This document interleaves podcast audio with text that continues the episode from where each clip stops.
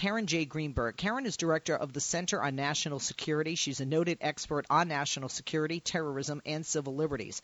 Author of The Least Worst Place Guantanamo's First 100 Days. It was selected as one of the best books of 2009 by the Washington Post. She's co editor with Joshua L. Dratel of The Torture Papers and The Road to Abu Ghraib 2005, editor of many books, including The Torture Debate in America 2006.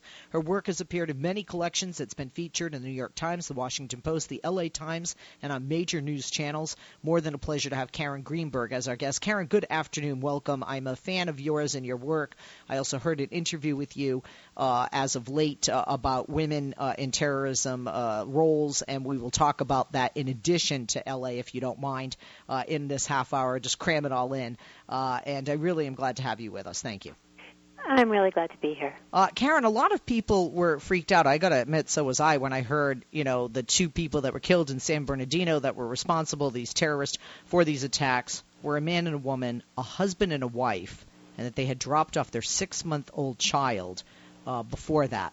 Uh, why is it, Karen, that even still, whether it's putting a woman to death, um, or it's a woman who signs up to die for a horrific cause such as joining ISIS. Um, why are people so surprised that women who fight worldwide to be equal to men get involved in men's work even when it's terrorism?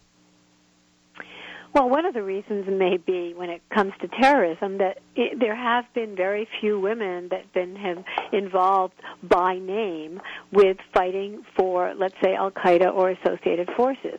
Of the more than 500 cases, Al Qaeda related cases since 9/11 in this country, only a handful uh, involved women.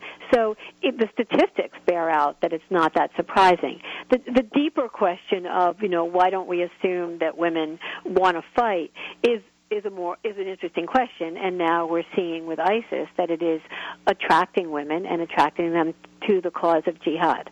So, um, but in terrorism in general, in this country, we haven't seen women who have joined up. Eh, you know, a lot of people are just uh, mystified by this. I'm a mom of a seven and eight year old. Um, first of all, and not that you, you know the the mind, but why would a woman join ISIS? My my understanding is ISIS presents them with something very different than what they end up doing because ISIS is very clear on the roles, and the roles are almost like you know you're a servant to the guys who are gonna you know fight and blow things up, including themselves. I'm not so sure. If you if you look at uh, some of the letters and other things that these women have either written or divulged allegedly uh, to law enforcement, you see that some of them, yes, are attracted to go to very you know female type of roles, despite what the news says about what can happen to them, whether they're going to be raped or killed or asked to do certain things when they're over there. But I think the appeal for women uh, to ISIS is very much the same thing as the appeal for males, which has to do with ha- serving something larger than yourself. And belonging to a mission, in this case, a mission that is deeply religious. And so some of these women have been attracted, in their own words, by being able to practice their religion in a country that only practices a religion, or in the caliphate, that only practices a religion with the kind of um, extremism that they want to practice. Um, and others are attracted for a whole range of things. Some want to bear children to men, as um, as you know.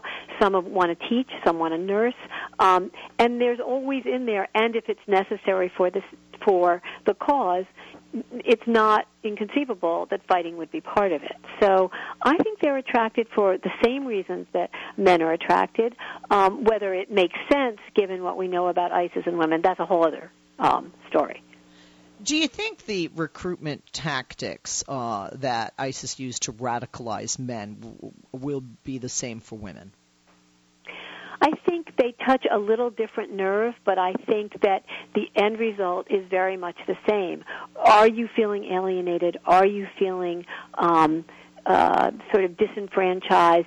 Do you want to join the Islamic State? Do you want to join something that you can serve bigger than yourself? And the very unfortunate part of this is, that this rings true um, and somehow desirable for women as well as for men. So while some of the message may be different, which is come help our men fight their jihad, you know, um, part of what they're appealing to, as I said before, is really very much the, the same. Which is, and, and remember, many of them are young.